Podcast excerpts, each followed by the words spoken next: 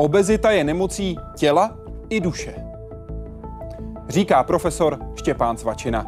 Nadváhu mají podle Světové zdravotnické organizace skoro 2 miliardy lidí a v roce 2025 to podle odhadu má být ještě o 700 milionů víc.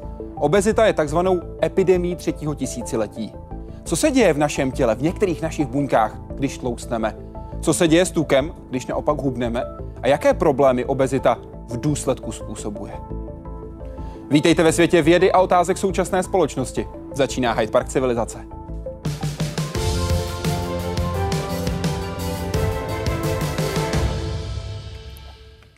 Pane profesore, přeji dobrý večer. Moc děkuji, že tu jste s námi. Dobrý večer. Když k za vámi přijde do ordinace obézní člověk, čeho si kromě obezity všimnete? No docela důležité je psychické naladění toho člověka. Hnedka vidíte, jestli to je introvert nebo extrovert, jestli s tou obezitou už nějakou dobu bojuje, nebo jestli přichází pro zázrak, že mu pomůžete.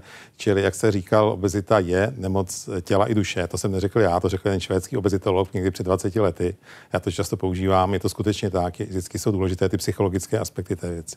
Poznáte už na první pohled to rozpoložení? Myslím si, že to značné míry ano.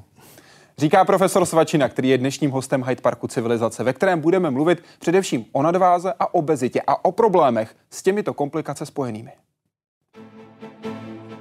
Je to epidemie bohatého světa. Skoro 2 miliardy lidí má nadváhu a z nich víc než 650 milionů je přímo obézních. Problém se nevyhýbá ani České republice. I tady tato čísla neustále rostou.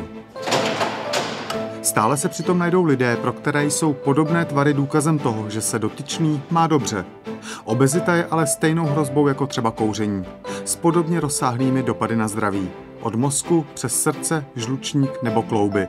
Stojí i za vznikem cukrovky a dalších nemocí. U tohoto pacienta způsobila selhání ledvin.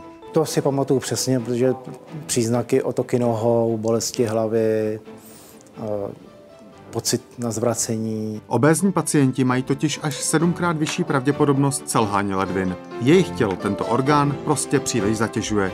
Velké tělo znamená velký objem filtrované krve. Přibýváním počtu obézních přibývá i metod, jak jim pomoct. Seriózních i podvodných. Mezi ty první vedle nejrůznějších diet patří třeba operace žaludku. Samozřejmě je skvělé, že máme eh, chirurgii, chirurgii která to, toto dokáže perfektně vyléčit, ale hrozně důležitá je prevence. Právě u prevence, tedy zdravého životního stylu, vše začíná a končí. A i tady má Česko problém. Nezdravým návykům se totiž učí už děti. Hýbou se stále méně. Obezita nebo nadváha se teď v Česku týká asi čtvrtiny chlapců a přibližně osminy dívek.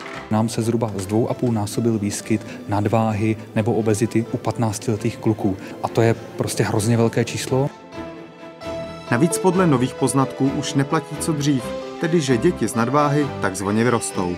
Děti s nadváhou v 80% přinášejí eh, a stávají se z nich dospělí obézní. Naučit děti, že pohyb je přirozenou součástí života, je proto teď jedním z aktuálních témat pro školy i školky. To letmo, ano. A také pro stát. Víc hodin tělocviku nebo zákaz sladkostí ve školách, ale kýžený efekt nemusí přinést, pokud podobná snaha nevíde už od rodičů. To, aby děti sportovaly, hýbaly se a vyznávali zdravý životní styl, není jenom eh, na škole, ale musí vycházet především z rodiny a ve spolupráci rodiny se školou. Jenže právě to není samozřejmostí. I proto se situace s obezitou nebo nadváhou tuzemských dětí podle Světové zdravotnické organizace dál zhoršuje. Jaroslav Zoula, Česká televize. Pane profesore, jaký je aktuální trend v České republice? Kolik lidí má nadváhu, kolik obezitu a jak se to vyvíjí? To my nevíme, protože poslední takový opravdový průzkum na hodně vybraný byl 2013. A soudím podle toho, že se to od roku 2008 do roku 2013 nezměnilo při třech opakováních, že to dále asi nestoupá.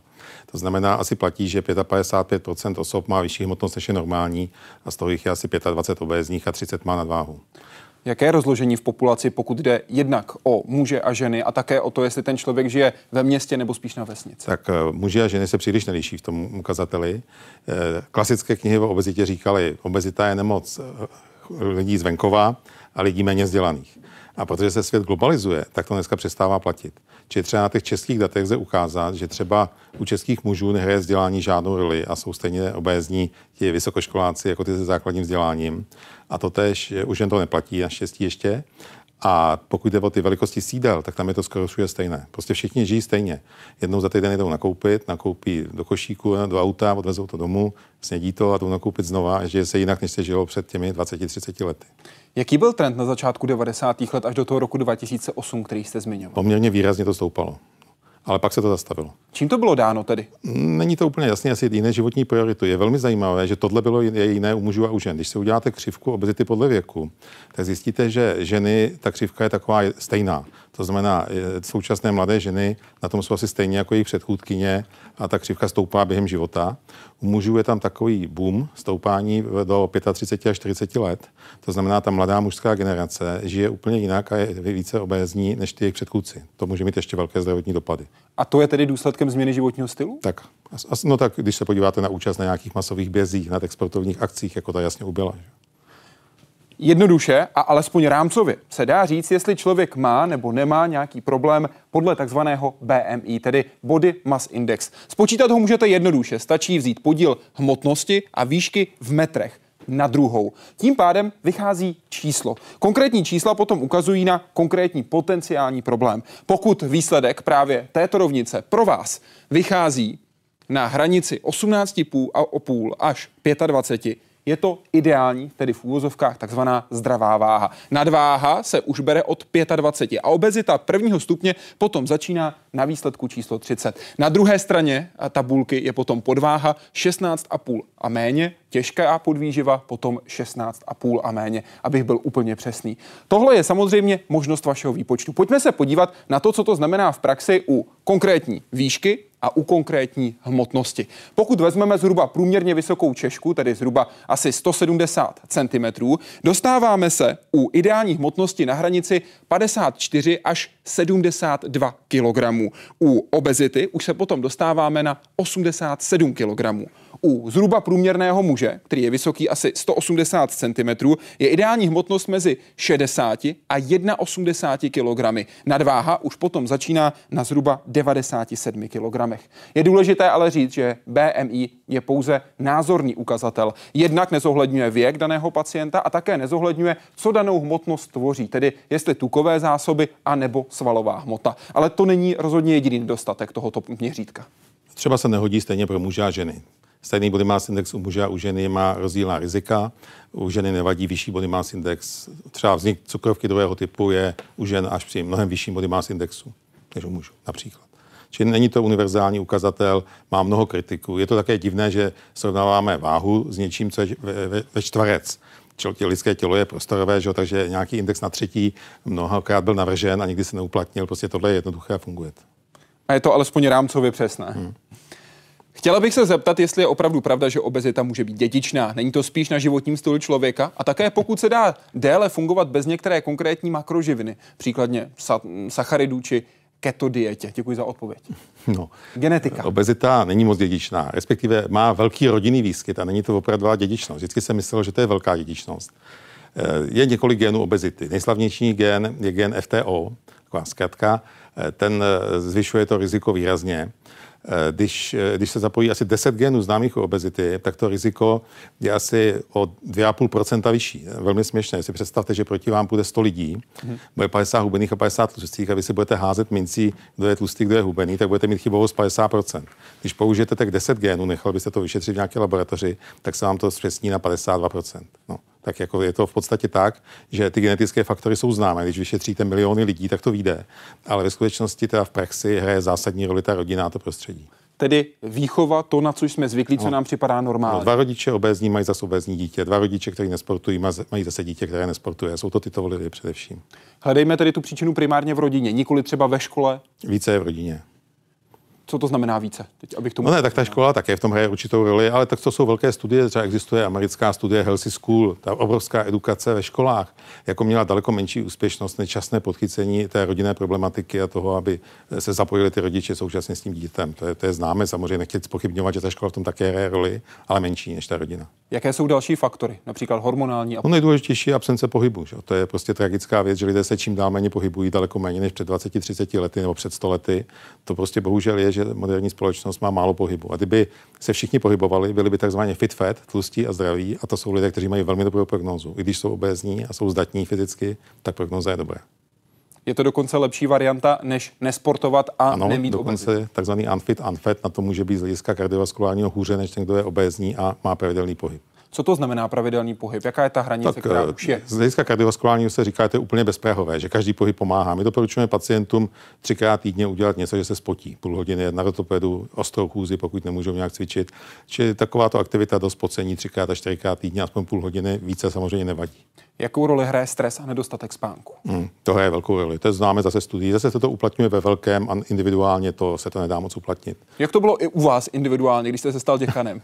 no, to jsem jednou psal, že když jsem já dělal 6 let děkana lékařské fakulty, tak jsem přibral 10 kg a už jsem se jich nezbavil. A co teď, když jste předsedou společnosti? České lékařské společnosti, teď už netlousnu. Teď už jsem totiž v takové věkové kategorii, že ta obezita nevadí. Proč?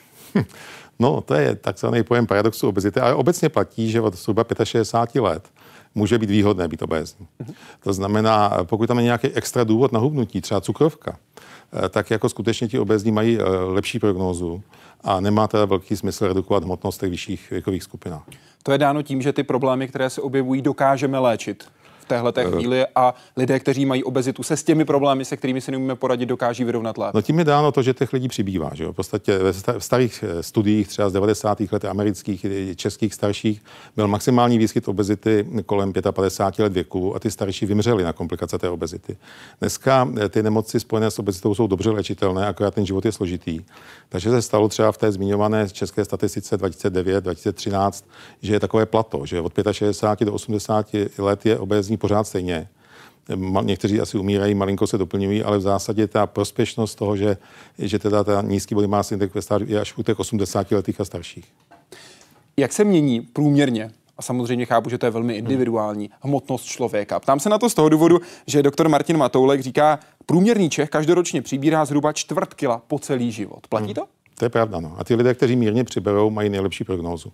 Dokonce, Ale mělo by to jít postupně. Tedy. Postupně. To znamená, ty, kteří byli na začátku třeba v dolním pásmu toho normálního body mass indexu a vystoupali třeba do horního pásma nadváhy nebo do prvního stupně obezity, mají nejlepší prognózu. Které období života, která období života jsou pro muže a která pro uh, ženy nejrizikovější? Tak u ženy je to příbytek s každou graviditou, s každým těhotenstvím přijde vždycky nějaká hmotnost, to je známo. Teď je samozřejmě těhotenství méně, než bylo před 100 lety, takže, takže za starých časů to byly krásné schody. Dneska to je jinak, ale u, u muže to je, jako jsou to ty okamžiky, kdy člověk v životě něco mění. To znamená, když eh, dostuduje školu, začne pracovat, když se přestěhuje někam jinam, změní zaměstnání a takové situace. Rozvod třeba a podobné situace, to jsou typicky stresové situace, kdy se tloustne třeba. A tam hraje právě znovu a znovu roli hlavně stres. Tak. Pokud jde o ten věkový vliv, o to, že je mi 50, 60 let, jak velkou roli tam hraje to, do jakého věku už ten organismus dostal? To je velkou roli. Čím je člověk starší, tím má tzv. úspornější metabolismus. To znamená, je to takzvaná necitlivost na inzulin, inzulinová rezistence, která je fyziologická, aby prostě to zvíře přežilo to stáří, když už nedokázalo si ulovit něco nebo něco opatřit k snědku, tak prostě ten metabolismus se stával úsporný a čerpaly se ty tukové zásoby a u člověka tyhle ty staré mechanismy jsou vyjádřeny. Čili určitě je daleko snadší, když se člověk rozhodne radikálně hubnout, činit to v mládí nebo ve středním věku, než v tom věku vyšším, kdyby chtěl, teda, kdyby to mělo smysl. A ono to má smysl třeba u těch diabetiků nebo někoho, kdo se chystá na nějakou endoprotézu, tak i 70-letý člověk má smysl, aby redukoval. Ale globálně to neplatí, že by mu to prospělo eh, nějak extra zdravotně průměrnému staršímu člověku. Zároveň platí, že velmi mladý člověk může v podstatě sníst cokoliv. No, to není úplně pravda, ale trochu to je pravda, zejména když se pohybuje. Jo. Tak to myslím. Ona ty komplikace třeba spojené s tím jídlem jsou vázány často na takzvaný my říkáme postprandiální zánět, zánět po jídle. Jídlo je cizorodé, takže je celku logické, že tělo na to reaguje jako na nějakou cizorodost. A když se člověk, eh, takhle, když je člověk mladý, tak může skutečně sníst všechno možné, jít na raut a předspat se a nic se nestane. Když člověk stárne, zejména když má pak hypertenzi, diabetes a tyhle nemoci, tak mu tohle ten zánět vyvolá skoro každé jídlo. A zkoumalo se všechno možné, co by to ovlivnilo. Léky, nějaké multivitamíny a ovoce. A je na to jediný, jediný lék a to je pohyb. Ten, kdo se pravidelně pohybuje, tak může sníst skoro všechno. A nemá ten zánět po jídle, který vytváří velké tendence k ateroskleroze i k té obezitě. Kde ten zánět v těle vzniká? Co se děje? No, ten, to je zajímavá otázka. Ten zánět vzniká především v té tukové tkání. ale podobné komplikace, to znamená, tam se mění eh, kvalita té tukové tkáně, zhromadí se tam krevní elementy, takové ty buňky bílé, krvinky sekretující ty prozánětlivé faktory, které pak pronikají do celého těla, to tělo poškozují. Ale současně se ukazuje, že podobné komplikace mohou mít i někteří lidé, kteří mají zánět jiný, třeba paradentózu nebo, nebo třeba nějakou chronickou plicní nemoc, zánět bronchitidu chronickou a takové věci. Čili ten zánět v těle vyvolává e, takovéto eh, pro aterogenní, dejme tomu aterosklerózu vyvolávající prostředí a poškozování těch orgánů, jak z toho tuku, tak i od někud odinut. To je zase ukázka propojení organismu. Tak, metabolické choroby jsou příčinou všeho. Od nádorů až po kardiovasku, až po infarkty. V okamžiku, kdy přijímáme víc energie, než dokážeme využít, ukládá se nám právě do tukových buněk. Jak vypadají? No, no, oni ty tukové buňky vlastně chrání. Když si, jako za starých časů se říkalo, že tukové buňky mají tři funkce. Energetickou rezervu, mechanickou eh, ochranu proti eh, třeba pádům, ochrana orgánů kostí a třetí, eh, třetí je ta třetí je tepelná ochrana. Že? No a to je samozřejmě, kdyby to bylo takhle, tak je být obézní prospěšné. A oni tukové buňky dneska mají, ta tuková tkáň asi 10 funkcí, z některé jsou pozitivní, některé jsou negativní. A když před, před ty pozitivní převažují, tak samozřejmě ta obecně nemusí škodit. Ono dlouhodobě to je ochrana, že vlastně ten člověk středního věku tloustne a je relativně zdravý. Nemůže, nemůžete v jeho těle prokázat žádnou nemoc. Říká se mu metabolicky zdravý obézní. A pak najednou se to změní a ta tuková tkáň se zanítí a začne, začne ta obezita škodit. A tohle je velmi individuální, to může nastat stejně tak při body mass indexu 27 v té nadváze, jako u jiného při body mass indexu 35. Čili sama ta obezita, jako někteří říkají, že to ani není nemoc protože jako taková ta americká korektnost někoho neurazit, jste obézní, tak se tomu začíná říkat adiposity related disease, že nemoc to je až ve chvíli, kdy ta tučnost je spojená s nějakou další nemocí, s komplikací té obezity a do té doby, že to nemoc není. Takže Jenom, že to už je často pozdě. To už je, dejme tomu tak, trochu myslím psychologicky a korektně, tak společensky, tohle ten názor. Může být pozdě, může být pozdě. My totiž neumíme Pardon? Eh, přesně detekovat toho člověka, eh, u kterého k těm komplikacím obezity dojde.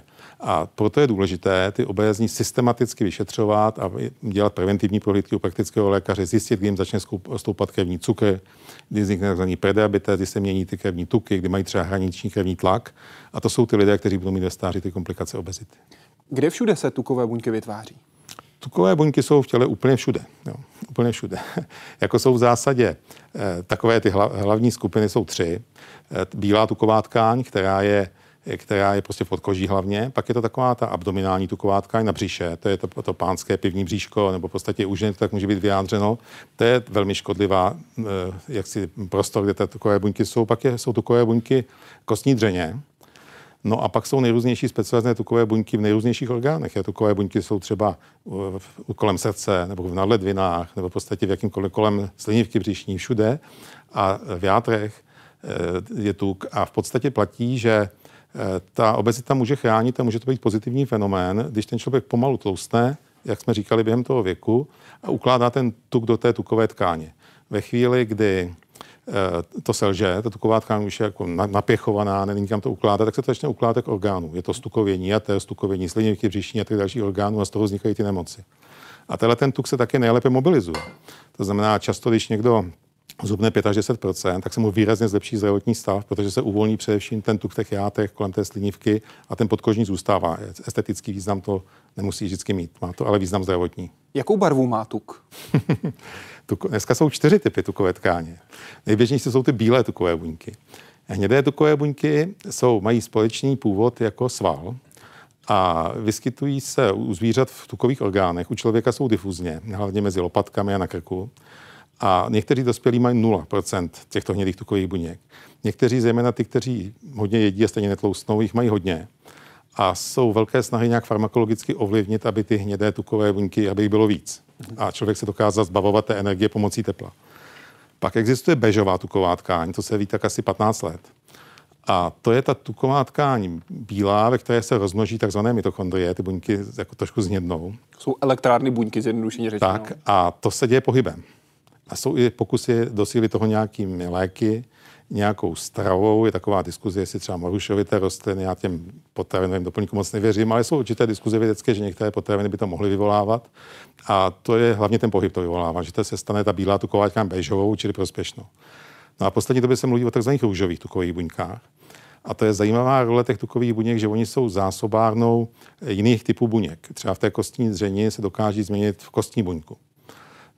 Někde jinde v těle dokáží se změnit na různé specializované buňky. Toho se také velmi zneužívá, protože víte, jak ta buněčná léčba v Čechách byla poškozena některými těmi aférami ale ono v budoucnu je to obrovský perspektivní oblast medicíny. Prostě určitě půjde něco vypěstovat z těch tykových buněk a vytvořit nějakou speciální uh, buňku a někam to do organismu transplantovat.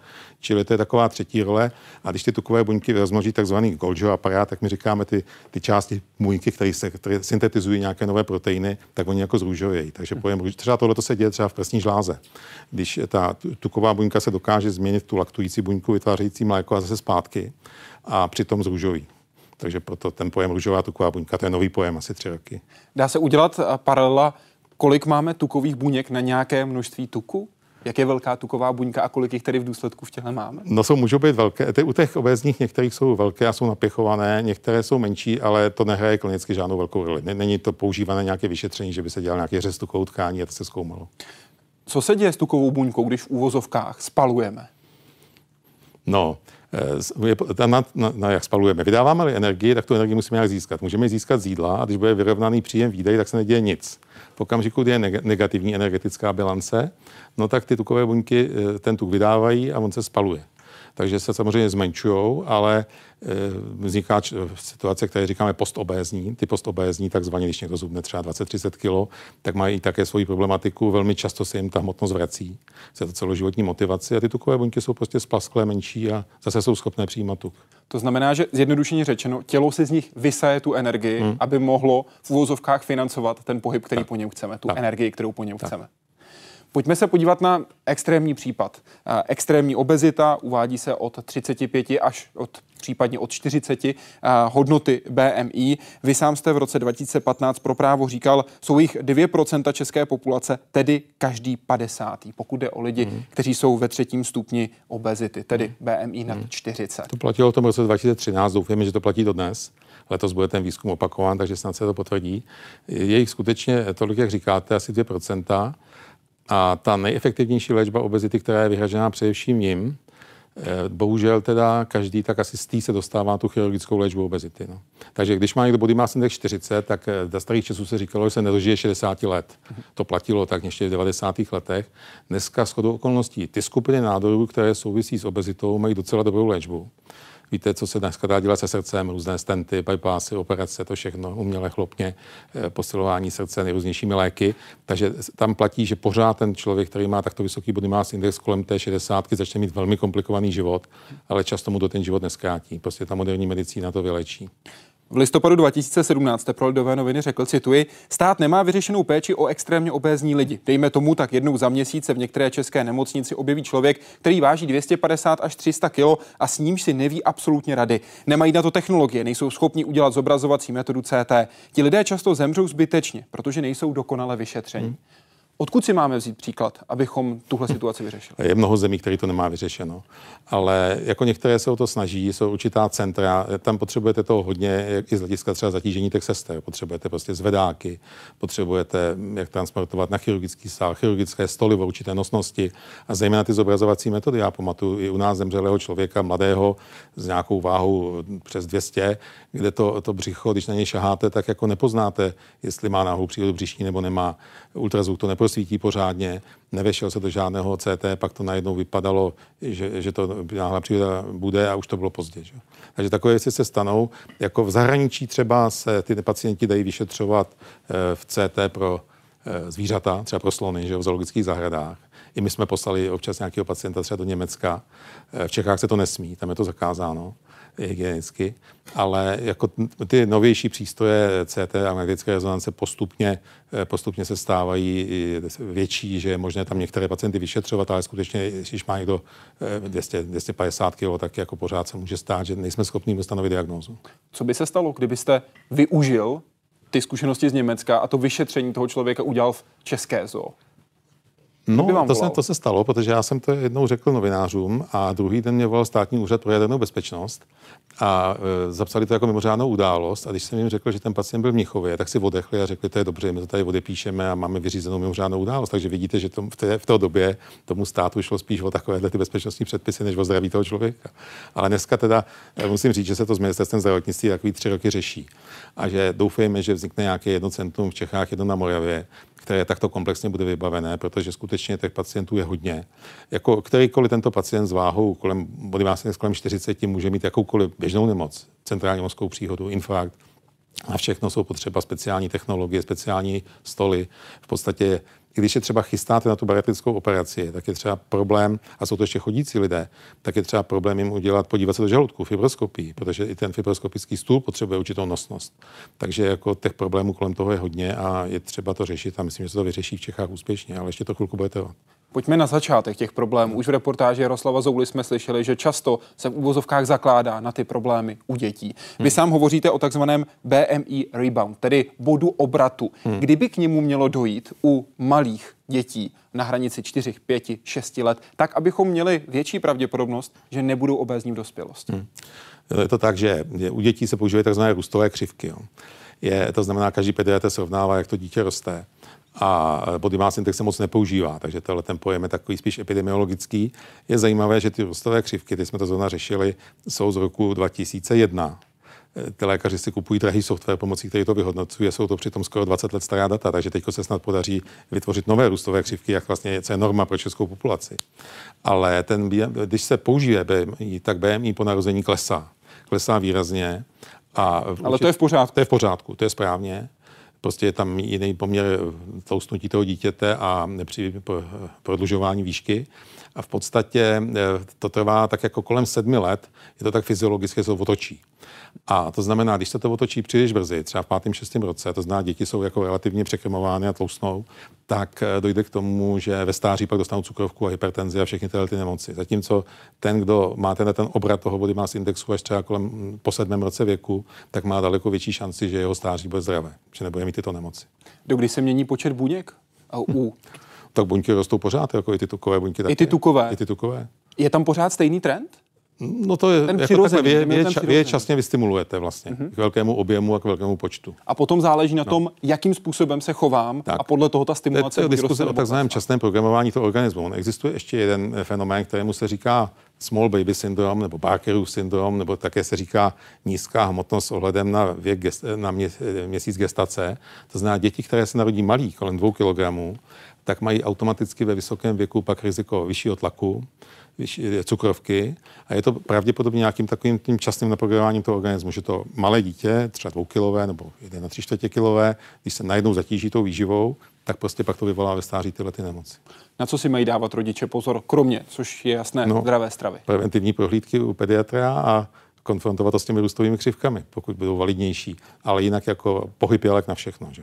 Prostě čím časněji se začne s pohybem a čím to dítě začne mít pohyb rádo, tak pohyb je lék. Jak se tělo přizpůsobuje obezitě? Co všechno se v něm mění? No, tak eh, to, to je těžká otázka, protože mladý člověk dokáže všechno. Jo. Jako atlet dokáže běžet stovku za 10 vteřin, když bude hodně trénovat a podobně, tak ten mladý organismus dokáže všechno. Ale samozřejmě ty lidé jsou pak s tou obezitou biologicky starší. To znamená, mají třeba ve 40 letech srdce 60 čili eh, je to velká zátěž pro klouby, pro páteř, to jsou typická onemocnění, která s tím souvisí. Eh, pak, jsou to, pak je to samozřejmě to přetížení toho organismu, jak jste měli tu reportáž o těch ledvinách, to se týká třeba slinivky břišní, proto vzniká cukrovka a celá řada nemocí, která skutečně je vázána na tu velkou tělesnou hmotnost aby to tělo zvládalo větší tělesnou hmm. hmotnost, hmm. také posiluje. Srdeční hmm. sval se natrénuje, vy jste zmiňoval sportovce, hmm. tělo funguje v podstatě stejně. No, proto ten pohyb je tak důležitý. Ten, kdo je fit fat, tak je zdravý. Ale ono to je ještě složitější. Ty hormony tukové tkáně jsou známy asi od roku 1993, tak je dneska asi 100. Dá se říct, že většina těch hormonů je škodlivých, takových jako působících prozánětlivě, i když jsou výjimky. Eh, asi tak 10 let, no 15 let jsou známy hormony svalové tkáně. No se nevědělo vlastně, proč ten pohyb je zdravý. A dneska se to ví, dneska je kolem toho i výzkum nějakých nových léků. Prostě ten pracující sval vytváří látky, které působí na tělo pozitivně. Mimo jiné takzvaně imunosupresivně, čili potlačují tu patologickou imunitu, ten zánět v tom těle. Proto také není ten zánět po tom jídle. Takže jako ten pohyb dokáže být prevencí všeho možného díky těm právě těm myokínům, těm hormonům svalové tkáně. A zatím se nepodařilo z toho vyvinout nějaký lék, ale já myslím, že k tomu dojde že prostě bude nějaký lék na obezitu a komplikace, který bude to, co by pacienti ideálně chtěli, aby nemuseli cvičit a místo toho měli tabletku nebo injekci. Vy jste dokonce říkal, že už jeden takový tady byl, ale byl stažen, respektive nebyl nasazen kvůli velkým vedlejším účinkům. Neptám se na tenhle konkrétně, jde mi o to, na jakém principu fungoval. Co dělal v těle? No, tohle to se týkalo tzv. metabolických jaderných receptorů. To jsou, na to jsou dva typy léků. Jedny jsou na cholesterol a na tuky a druhý byly na cukrovku nebo jsou na cukrovku. A existoval ještě třetí typ těch léků, který byl stažen pak, protože měl docela pozitivní úlohy eh, na všechno, jak na tuky, tak na cukrovku, tak na tlak, ale současně vyvolávalo stimulaci a vznik nádoru. Mm-hmm. Takže ten byl, tato skupina léků byla stažena, dneska neexistuje. A dneska se to všechno týká i takzvané biologické léčby. Víte, že jsou dneska protilátky proti receptorům, proti, e, stimulující efekt hormonů. A tím onkologie takhle zachraňuje pacienty, nejrůznější nemoci trávicího traktu nebo psoriáza, to jsou všechno nemoci lupenka, léčitelné dneska takzvanou biologickou léčbou. A myslím, že se velmi přiblížila doba, že i ta obezita a cukrovka budou léčitelné takto. Čili budeme si píchat nějaké látky, které dokáží zablokovat některé ty mechanismy nebo budou stimulovat, e, e, simulovat ten efekt těch myokínů, třeba těch hormonů té svalové tkáně. To znamená, buď vypnou nějaké receptory, nebo je naopak. Naopak je zastimulují. Zastimulují no. tak, aby mm. se to tělo dokázalo ubránit. Zmiňoval jste cukrovku, což je, předpokládám, je nejzávažnější, pohledu, nejzávažnější onemocnění. Jako ty čísla, tak dá se říct, že když eliminujeme 65 let a starší, je ta obezita tolik neškodí, tak ta obezita se tak asi podílí na 10 až 15% na vzniku uh, nějakých nemocí, které jsou komplikací té obezity vůči štíhlému jedinci. To není zase nějaké extra velké číslo. Ale cukrovka a kouření, které se zmiňovali, hlavně ta cukrovka, ta zvyšuje riziko některých nemocí 4x, 5x. Takže v podstatě, kdybychom u všech českých obézních dokázali, aby nedostali cukrovku, tak jako to je velký úspěch. A nevadí, že zůstanou obézní. A ty pravidla, jak docílit prevence cukrovky, jsou v celku známa. Akorát se neuplatňují, ví se o nich málo ve školách a tak. Čili jako je to určitě chyba. Jaká jsou? Pohyb. Ten, kdo se pravidelně pohybuje, má poloviční riziko, že dostane cukrovku, když je obézní. A pak je to taková ta naivní lidská představa, že si myslí, že cukrovka souvisí s cukrem. Příjem cukru v tom nehraje žádnou roli. Cukrovka je úplně typická nemoc druhého typu, teda taková ta běžná. Je nemoc, která vzniká příjmem eh, živočišného tuku a na prvním místě jsou to takzvané eh, druhotně zpracované uh, zpracovaná masa, jako paštiky, fast foody, uzeniny. Když se podíváte těm lidem do košíku, co mají v supermarketu, tak hnedka víte, proč je v Čechách pořád stoupá výskyt cukrovky. Z vaší zkušenosti, když přijdou k vám do ordinace, Kolik toho o cukrovce tito pacienti ví? Nevědí nic. Takže člověk, kterého se to bezprostředně se... týká, neví. Ne, neví. Neví nic.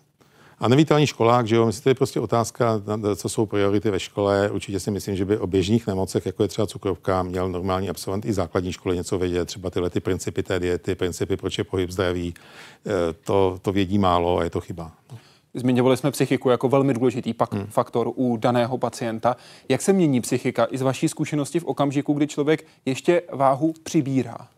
No, to je zajímavé, protože obezita je u žen velmi často spojena s depresí. Typická obezní žena je, ne každá, ale většina jich je spíš depresivních. Oni zajídají, zajídají stres, zajídají tu depresi, často sladkými potravinami a e, když začnou hubnout, tak bývají nervózní, bývají více depresivní, hrozí i suicidalita, to znamená sebevražda, to je známo, třeba po těch bariatrických výkonech některých ten pacient vyžaduje péči.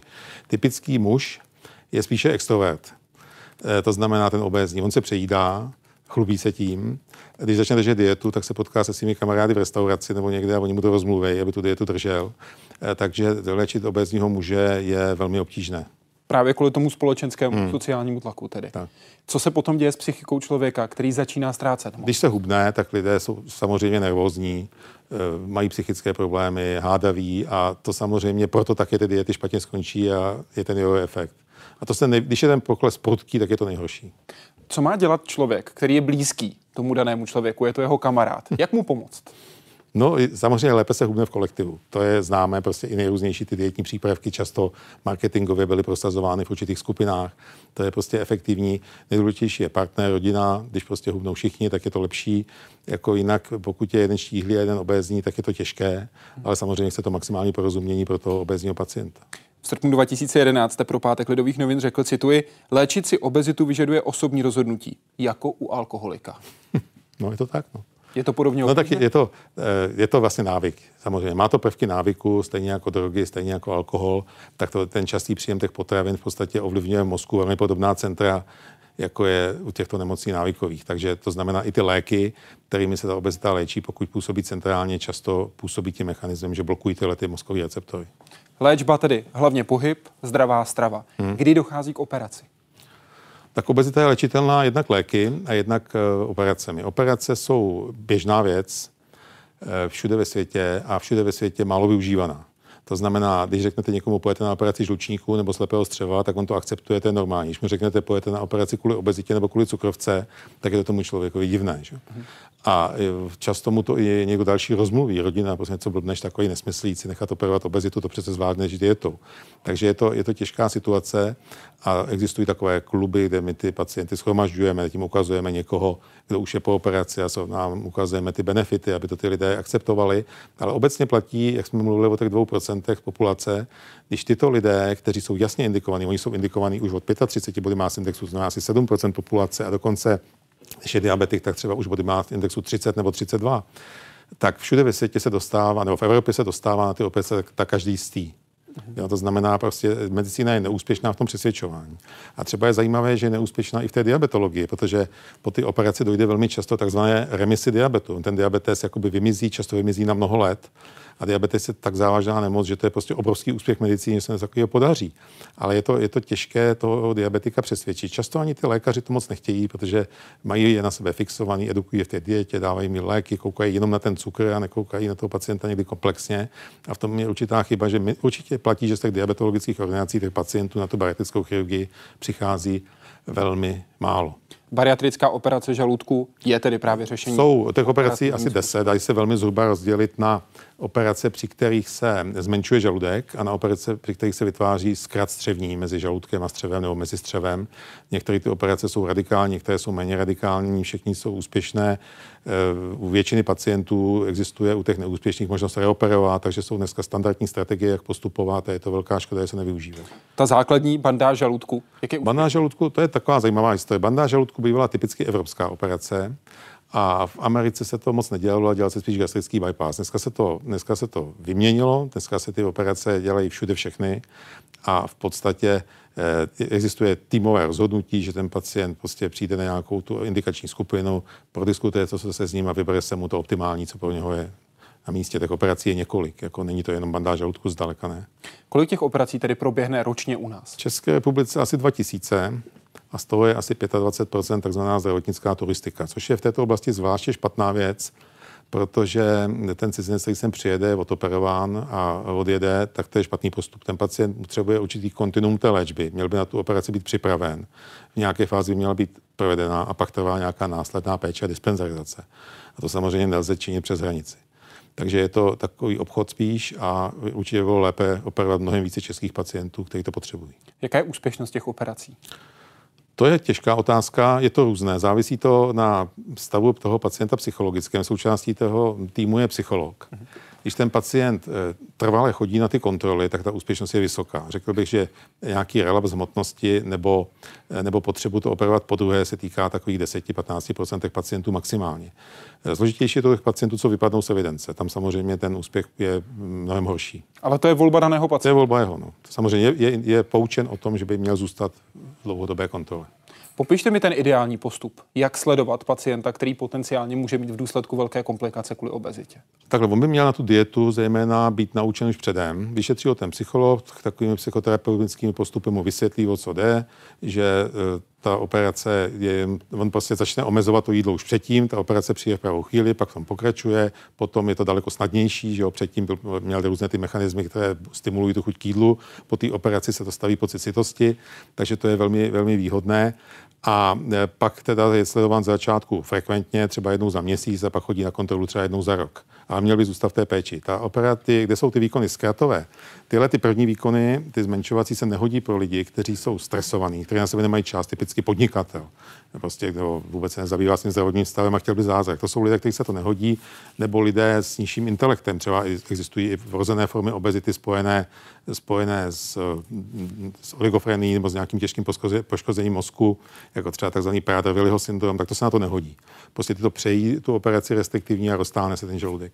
Ty bypassové operace, ty se hodí i skoro pro každého, ale mají zase komplikace, to znamená, mohou mít třeba nedostatek některých živin po té operace, vyžadují to sledování a je to špatné, když ten pacient vypadne z evidence. Takže je to individuální posouzení. Kdo by měl rozpoznat, že je třeba poslat ke specialistovi daného pacienta? Je to všeobecný lékař? Ano. Obezita je tak častá nemoc, že především by měla být léčena praktickými lékaři. Praktičtí lékaři mají své doporučené postupy na obezitu, zrovna teď se vydali jeden nový, což znamená, oni mají v knihovnici jako set doporučených postupů nových, který jednou za 3-4 roky obnovují a jeden z nich se týká obezity a teď asi po čtyřech letech byl znovu vydán s informací o nových postupech, nových lécích. Takže to každý praktický lékař. Oni teď si vytvořili takový speciální program, do kterého postupně vstoupí, jak léčit tu obezitu, aby jim byla přístupnější i farmakoterapie. Dokonce se diskutuje, jako to je u kouření, že by třeba ty pacienti, víte, že léky na obezitu nehradí pojišťovna, ale že takový jako u kouření, že když ten pacient přestane kouřit, že mu pak něco zpětně uhradí, tak tady taky ten pacient, který redukuje, že by pak mohl mít nějaký měsíc třeba zadarmo tu léčbu a na pojišťovnu a podobné věci, že to je v diskuzích, jako to je v některých dalších zemích. Kolik stojí léčba pro pacienta? No, my se, eh, ta bariatic, bariatic, pro pacienta. bariatická chirurgie nestojí nic. A pokud jde o, a tu léčbu, pokud jde o léčbu, tak teď se situace změnila, protože jsou tady najednou velmi účinné léky na obezitu a budou během jednoho, dvou let ještě účinnější, v podstatě srovnatelné s tou bariatrickou chirurgií. Takový injekční lék píchaný jednou denně stojí v tuto chvíli 4 000 na měsíc.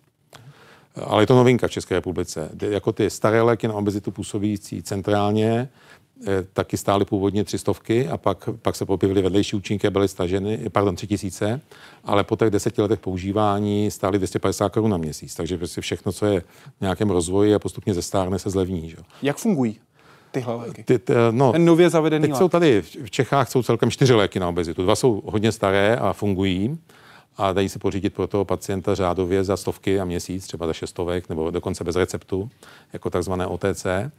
A pak jsou tady léky nové, které působí jeden proti chutí k jídlu, eh, v ceně tak asi 3000 korun na měsíc a někteří ty nemoc vysocí pacienti, kde ta hmotnost absolutní není tak velká, stačí i, že jim ty 3000 stačí na dva měsíce, a nebo tyto nové injekční léky, které stojí 4000 na měsíc. A ty působí podobně jako léky na cukrovku před mechanismem těch střevních hormonů, takzvaných inkretínů a bude k dispozici možná za rok i varianta, která se píchá jednou týdně.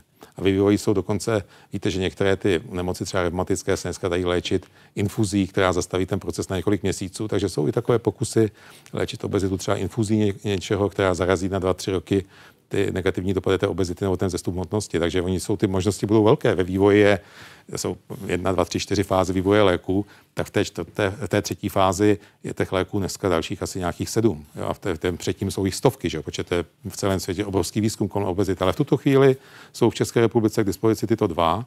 V Americe, to je zase divný, že ten vědecký svět je jeden. A v Americe třeba mají o tři skupiny antidiabetik více než v Evropě a na obezitu mají také už sedm let dva účinné léky, které Evropa nikdy nepovolila. Ne, ne, já osobně nevím proč, protože si myslím, že věda je jenom jedna, ale je to tak. Ale v tuto chvíli jsou u nás dispozici dva léky a některé varianty toho injekčního léku přijdou možná někdy za rok, za dva, že budou, a tam je třeba ubytek 14 kg za rok, že? to je podobné té bariatrické chirurgii. Je to proto, že věda je jenom jedna, ale byrokratická pravidla jsou dvojí? Tomu já nerozumím, to je spíše politická otázka, jak může americká léková agentura rozhodovat jinak než evropská, ale je to realita. Je to možná to hraje roli, odkud pochází výrobce, jestli z Evropy nebo z Ameriky hodnotí se kupní síla.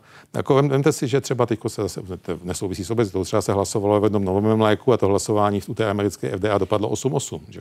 Tak vemte si 16 expertů a nedokáže rozhodnout, jestli lék má být nebo nemá být. Ona ta věda není tak jednoduchá. Ptal jsem se na náklady pro daného pacienta. Kolik stojí systém, stát, tedy v důsledku mm, všechny obyvatele v České republice, léčba pacienta s obezitou, když dáme do úvahy i ty důsledky, které má? To máte pravdu, to se týká celé řady nemocí, to se týká i cukrovky. Že cukrovka, ano. moderní pohled na cukrovku druhého typu je jako na infekci. Je to nemoc, která když nastane, by měla být zlikvidována během půl roku a pak ty pacienti mají nejlepší prognózu. Když ten vysoký cukr trvá třeba několik let, tak se léčí drahými léky a už ten efekt takový není. Že? Takže prevence je významná, ale prostě bohužel naše zdravotnictví kouká eh, na příští měsíc, příští rok, aby pojišťovny měly jak zaplatit lékařům, aby prostě všechno to byl nějaký stabilní systém.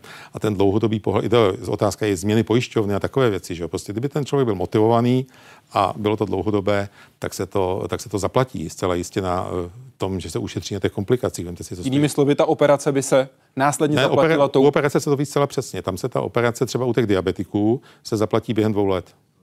Ta investice do ní, ta, ta operace stojí zhruba 60 až 100 tisíc. Už, ušetří se, ta stojí 60 až 100 tisíc a zaplatí se asi během dvou let u těch těžších diabetiků. Od koho se učit? Od koho okopírovat ten systém? No, to je těžká otázka, protože všude se zdravotnictví je drahé, všude se snaží ušetřit a všude ten pohled na tu obezitu je jako pohled na něco, co si ten pacient zavinil sám.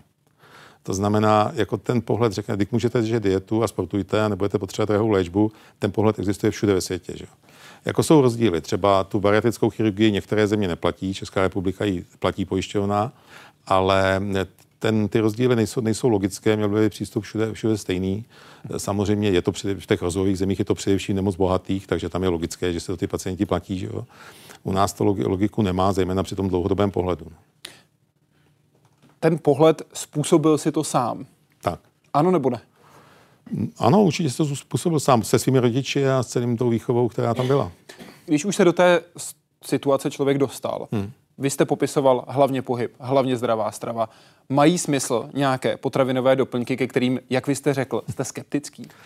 Ne, neznám žádný potravinový doplněk, který by léčil obezitu. A točí se v tom obrovské peníze. Když se podíváte na kvanta reklam, které jsou, eh, tak je to neuvěřitelné. Ale je to zase, zase já mám jiný pohled. Jeden český europoslanec si řekl, že pacient je poslední evropský spotřebitel oddělený od pravdivé reklamy. Že? V Americe vám jezdí tramvaj s reklamama na léky, vede to k tomu, že se pacient zeptá lékaře, a co tohle ten nový lék na cukrovku nebyl by pro mě, co tohle ten nový lék na obezitu. To, že v Evropské unii eh, není možná reklama na léky, je podle mě nesmysl. A je, to, je, ale jenom nesmí být na předpis. Nesmí být na předpis, no. To na předpis jsou všechny ty důležité léky, jsou na předpis, že jo. Takže ta, ta, ta otázka je složitá, ale jako podle mě to vytváří zbytečný prostor pro ty nesmyslné produkty, které se prodávají a kde ty pacienti utrácí tolik peněz. Neměl by to být spíš lékař, kdo bude informovat toho daného pacienta o těch možnostech léků, než reklama na tramvaj? No, to je relativní, protože, jak jste sám řekl, ty pacienti o těch nemocích nic nevědí. Že? A je to samozřejmě otázka, jako ta, to, to, takhle, otázka obezity, jak ty český praktický lékaře snažíme stimulovat, oni mají ty doporučené postupy, ale když se třeba podíváte na otázku, jak se ty ostatní lékaři věnují obezitě, tak třeba zjistíte, já znám třeba práci tamhle izraelskou, že se dívali na počty pacientů s akutním infarktem, kteří odcházeli z nemocnice, jestli měli propoučící zprávy něco o obezitě nebo neměli. Jo. A dá se říct, že 90% pacientů tam nemá vůbec údaje o tom, jestli by měli zubnout nebo co dál dělat, že vůbec mají obezitu. Obezitu taky vyvolává mnoho léků. Když se prostě podíváte do jednotlivých ordinací, nejenom v Čechách, ale i jinde, kde jsou možnosti třeba v psychiatrii použít léky, po kterých se tloustne, po kterých se netloustne, po kterých se hubne, psychofarmak je spousta. Taky podobně je to v dalších oborech, včetně toho, té diabetologie, kde jsou dneska ideální léky, po kterých diabetik hubne, jiný, po kterých tloustne, tak jako se k tomu příliš nepřihlíží. A to je samozřejmě chyba medicíny. No. Takže do... ten pacient by o tom mohl být informován. Jak dobrý jste psycholog? To nevím, to musí říct pacienti. Učím si vaše slova z roku 2013. Podstatná část našich pacientů zkrátka potřebuje psychologickou pomoc. Hmm. No, Jak samozřejmě. to dokáže jeden lékař? No, když se podíváte jako na celé dějiny obezitologie, tak já jsem žák pana profesora Šonky, který založil obezitologii v Čechách. Samozřejmě znám dobře, znal jsem dobře Jareko Dolečka. Nedávno jsem si nahrával, než umřel nějakého vzpomínání. Ale jako oni všichni léčili hlavně dietou a fyzickou aktivitou, těch antiobezity tehdy moc nebylo. A v obezitologii přítomnost psychologa v tom týmu je tak od 80. let vyčleněný psycholog, který byl součástí toho týmu, už byl tehdy. Do, tak, do diabetologie to je stejně potřeba. Tam je to ještě tak, že tomu pacientovi dáváte extrémně drahé léky na pojišťovnu a ono by mnohdy pomohla v mnohem ta psychologická pomoc, aby ten pacient spolupracoval, aby ty léky nevyhazoval, aby byla prostě nějaká adherence. A to je, to je složité, tam to přišlo do módy až tak po roce 2000, že psychologie péče o diabetu a dneska jsou u nás specializované skupiny pro to. Takže ten psycholog musí být součástí toho týmu. I ten lékař roli? musí být trochu psycholog, ale je to o profesionálech jak velkou roli a jak efektivní je to nastavovat si nějaká pravidla. Tři, typicky nebudu jíst po 17. hodině, hmm. budu jíst jenom v tyhle a v tyhle hmm. okamžiky. Funguje to s vaší zkušeností? No takhle. My dříve jsme ty pacienti hodně edukovali v těch dietách. Dneska na to máme nutriční terapeuty. Že? To znamená, než ten pacient přijde jako nový a přijde za tři měsíce znova k lékaři, tak mezi tím ho vidí dvakrát nutriční terapeut, který to s ním rozebere. Dneska rozhodně odklon od toho, jako vrazit jim do ruky nějaký leták nebo nějakou pomůcku, nebo počítání nějakých kalorií a diet. Dneska v podstatě ten nutriční terapeut toho pacienta vyšetří a začne mu korigovat ty jeho zvyklosti, jako právě takovým nějakým pravidlem, které zmiňujete, pomalinku mění ten jeho život, aby to prostě nebylo radikální, protože když je to radikální, tak to vydrží půl roku a pak to přestane, ta změna životní. Ten... Vy jste zmínil pana profesora Šonku jako toho, u kterého vy jste začínal. Co ale pan profesor Pacovský? Bez něj byste nebyl obezitologem. no pan profesor Pacovský byl přednostou naší kliniky, tak eh, profesor Charvát, zakladatel naší kliniky, velká figura české medicíny, tak ten o obezitě napsal hodně. Pan profesor Pacovský se zabýval jinými nemocemi a byl to velký manažer. Jako a potřeboval před... někoho, kdo umí s počítačem. No, potřeboval to také, potřeboval, protože tehdy, tehdy se to v medicíně dělalo. Je to důležitá věc od dneška, že? takzvaná medicínská informatika. Je pravda, že Pacovský mě vzal na kliniku hlavně kvůli těm počítačům.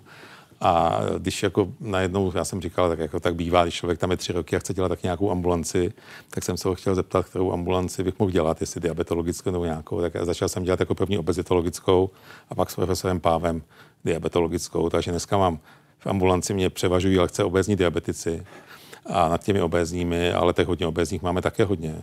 Ono je, je to tak, že ta obezita především je pro ty praktické lékaře, k nám chodí ty těžší případy. Že? Vy máte velmi zajímavou cestu ve vašem vzdělání. Vy jste vystudoval akademické gymnázium Štěpánská, konkrétně humanitní větev, s rozšířeným vyučováním latiny a řečtiny. Následně jste vystudoval medicínu a potom v letech 85 až 88 postgraduální kurz na matematicko-fyzikální fakultě Univerzity Karlovy, konkrétně matematickou informatiku a konstrukci programových systémů. Jak jde tohle dohromady? Tak mezi těmi 30 žáky jsem byl jediný lékař, to, máte pravdu, ale já jsem se vždycky chtěl zabývat počítači v medicíně a vlastně ono, to, jako, jednak ta obezitologická ambulance a jednak teda tehdy se zakládaly tzv. metabolické jednotky. Já jsem dělal skoro 10 let tam sekundárního lékaře na intenzivní péči a tam se počítaly ty metabolické bilance a e, nutriční parametry různý, takže tam prostě byl počítač od začátku, ještě v 80. letech. E, takže pak se to nějak propojilo. Pak jsem dělal předsedu České společnosti zdravotnické informatiky a pořád na nějaký ty sjezdy o medicínské informatice občas také jedu. Hodilo se vám to v medicíně? No určitě. Mít, mít vystudovaný no, matric? Já jsem to viděl od živa, že to tak je, jo, ale dneska se ukazuje, když zkoumáme, přijímací zkoušky na medicíně se dělají z fyziky, z chemie a z biologie. Biologie v některých letech vyšla i lehce negativně, že ten měl velké výsledky, že to nedostudoval. Ale dneska nej, nejlepší, když se díváte na známky na střední škole z matematiky, tak to je záruka, že někdo vystuduje medicínu úspěšně to vychází na velkých číslech. Takže není to tak, že medicínu studují především ty lidé, kteří matematika nejde. To medicína se mění. O úspěšných, neúspěšných studentech píšete i ve své knize o lidech, medicíně a dění kolem nás. Mimo jiné, tady píšete, jednou jsem měl skutečně strach o život. Přišel policista, otec jedné opravdu neúspěšné studentky. Všechno jsme mu s úřednicí vysvětlili a po chvíli odešel. Vrátil se rozrušený, když už jsem byl v pracovně sám. A to jsem měl opravdu strach, že mě zastřelí. No. Co se ale stalo? No, to, to jsou takové historky děkanské, tak je, je jich spousta. Jako jeden třeba anglický, podbočí jiný anglický student, jako eh, když jsme ho vyloučili, že v anglické paralelce z, z rozvoje země, který to fakt neuměl, tak, tak si kleknul a byl hlavou vozem a pak jsem potkal pana prorektora Petruska a, ta, a on se mě ptal, také před váma byl tou hlavou zem, protože pak to zopakoval na rektorátu. Ale tahle ta příhoda, já jako jsem si k tomu vždycky, já jsem se bál jako nějaký úplatky a takové věci, to samozřejmě nejde, ale bál jsem se, abych si neměl problémy, že mi dvou něco takového strkat, tak jsem si k tomu vždycky bral tu úřednici z toho studijního oddělení. No a my jsme tam byli dva, tak on jako jednal tak docela normálně a pak když už jsem tam byl sám, tak pak, když jsem s ním chvilku hovořil, tak se jako tak jako změknul a skoro se rozplakal a ukázal se, že má vlastně strach z manželky, že ta manželka toho policajta vyslala, aby to nějak domluvil, že ta dcera přece musí tu medicínu dostudovat a že on také věděl, že na to nemá. Já vám každopádně přeji, abyste měli co možná nejlepší studenty, co možná nejlepší lékaře v kolektivu a vy, abyste měl co nejméně práce. Děkuji vám mnohokrát, pane profesore. Tak jo, děkuji také. A příští týden bude hostem Hyde Parku civilizace Joseph Whipple, bývalý agent CIA. Podíváme se mimo jiné na to, jak si CIA vybírá své lidi. Uvidíte za týden. Naschledanou.